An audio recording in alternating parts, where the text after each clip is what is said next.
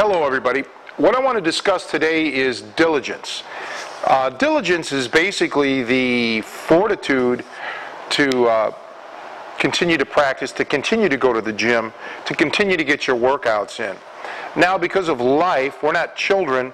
Uh, we have uh, other responsibilities, perhaps, and you know you may have to take time out and you know take a break here or there or whatever. But you really have to have a, a fervor for training. And it, it's a responsibility that you have to take to continue uh, to make motiv- self-motivation, okay? You have to make that motivation. You have to do things perhaps outside of the gym, outside of your workouts that make you want to thrive to get back in there and do it. Believe me, there's so many times where I'm like, ah, you know, I don't want to go to the gym or I don't want to do this and that, especially now that I live a lot farther away from the gym, but I have that diligence to do it.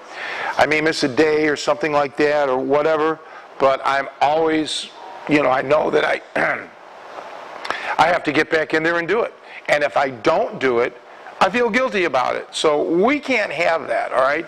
You have to have the diligence to want to, you know, know that you have to go forward. Um, I tell you these things not because you don't know, I'm sure many of you do, but to let you know that you're not alone. I mean, even guys that, you know, like me that have been doing this my whole adult life, or even my, you know, since I was 10, really, um, I've been involved in some sort of fighting thing. So at this point, that's over 40 years. Um, you know, we, it, it's a constant struggle. It's a constant battle to stay motivated. One of the things that turns me, that, that I look as a positive but also as a negative is when I see other athletes who, who retire, like baseball players or football players or boxers. And then it, and it almost like many of them just walk away from everything, okay? Some will, will keep their hand in it by coaching, but others, they leave that life behind. Now, not every athlete becomes a superstar, okay? You can make it to the biggest stage, you know, be it the NFL, the NBA, the Major League Baseball, or you know, Major League Soccer, what have you. But not all of them are superstars. And many of those guys, when they're done with their careers, uh, they're done with the sport.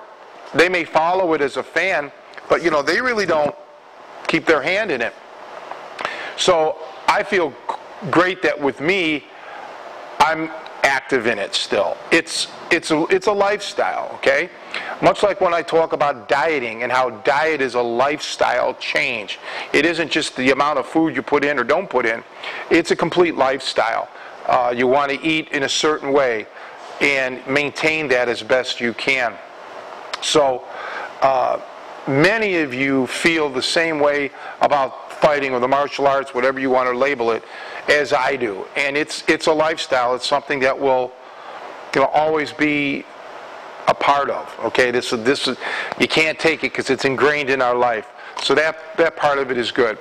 And you know the diligence plays into that. You know you're going to have to continue to do what you can. And as your body ages, you're going to have to use your brain and and and uh, manipulate your workouts uh, you know, and maximize maximize them based on what your body is now capable of doing. So that's my little pep talk for today.